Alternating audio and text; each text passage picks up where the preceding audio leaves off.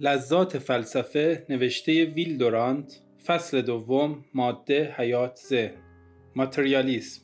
همچنان که ماتریالیسم نخستین فلسفه است که پس از الهاد و نف و انکار عالم مجردات در شخص ظاهر می گردد نخستین فلسفه این نیز هست که پس از تزلزل ارکان دین رسمی در میان قومی پیدا می شود صاحب نظران پیش از سقراط که به عقیده نیچه و بیکن بر اخلاف خود برتری داشتند تقریبا همه مادی بودند. تالس و آنالیسماندروس و آناکسمینس اصل عالم را آب یا آتش یا باد می‌دانستند.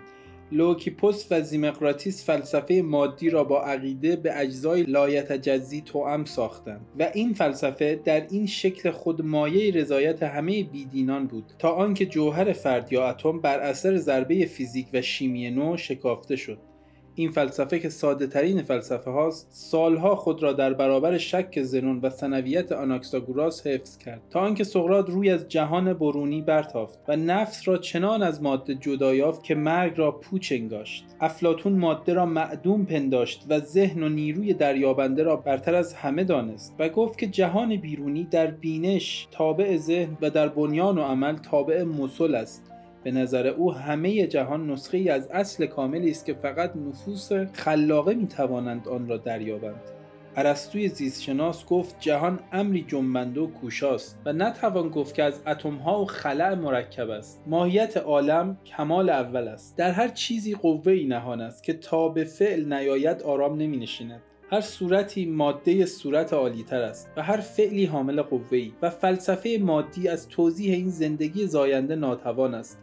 قریب یک قرن زیمقراتیس به دست خاموشی سپرده شد. روح زیمقراتیس در اپیکور حلول کرد. او در این عقیده که جوهر فرد اصل آزادی و اختیار و عدم قطعیت و در عین حال تحلیل و زوال است پیشرو پلانک و بور و کوری ها بود. هر شی مختار و آزاد است و سرانجام آن مرگ. بوکرتیوس که از زندگی بیزار بود از شنیدن اینکه مرگ بر همه موجودات امری قطعی و حتمی است پرسند شد.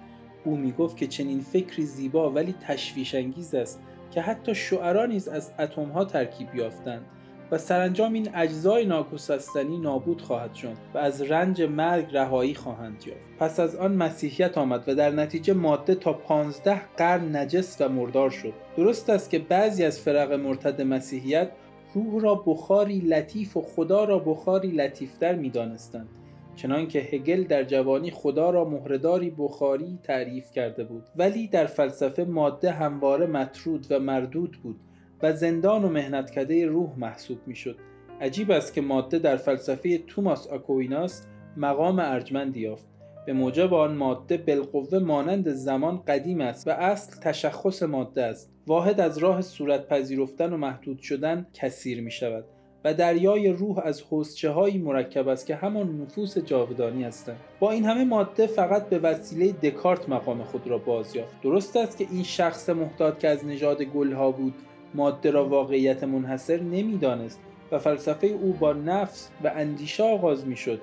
می اندیشم پس هستم و درست است که او از همین در راه را بر ایدئالیسم باز کرد که سختترین دشمن ماتریالیسم شد. اما با این همه جهان خارج در نظر دکارت بر پایه مکانیسم است و حیوانات برترین ماشین های خواب رونده هستند. همه چیز بجز نفس انسان تابع قوانین فیزیکی است و حتی پدیده های قامز از قبیل گوارش و تنفس و ترشح و تناسل از عجایب مکانیک است. ماتریالیسم به وسیله این جهانبینی خشن و خام جوانی خود را از سر گرفت. در اندیشه نو دو نهزت دیده می شود. اگر به پیروی از هگل یکی را وضع یا تز و دیگری را وضع مخالف یا آنتیتز بدانیم اصر ما باید حاصل یا وضع جامع یا سنتز آن دو را عرضه بدارد. نهزت اول از عالم خارج ماده مکانیک و ریاضیات شروع می شود.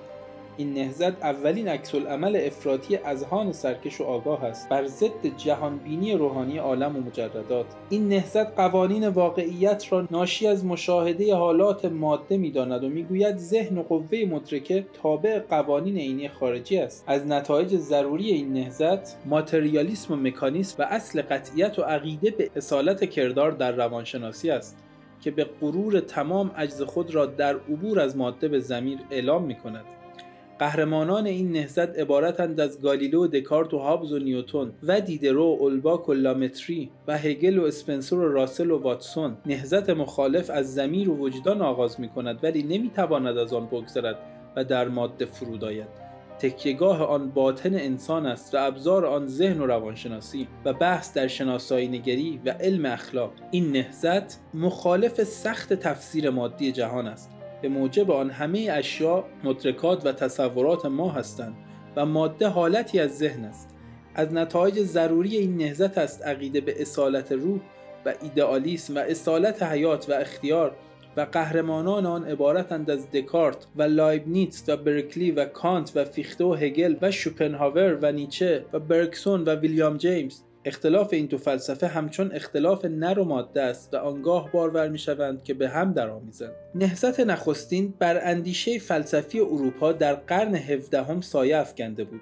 اسپینوزا از این معرکه خود را به کنار کشید و در حجره خود به حل مسئله همت گماشت و همه روانی را به عنوان راه حل بر جهانیان عرضه کرد. به گفته او ماده و ذهن صورت ظاهر و باطن و یک واقعیت قامزی هستند و همه اشیا گرچه در درجات مختلفند از حیات مملو هستند. اروپا گفته او را باور نکرد. هابز برعکس حقیقت را عین ماده دانست و هر عبارت و اصطلاحی را که با احوال ماده نسازد لفاظی مدرسی خواند. گاسندی به عقیده دکارت مبنی بر همسویی ذهن و ماده اعتراضات معدبانه کرد و گفت که هنوز فلسفه بالاتر از فلسفه زیمقراتیس نیامده است.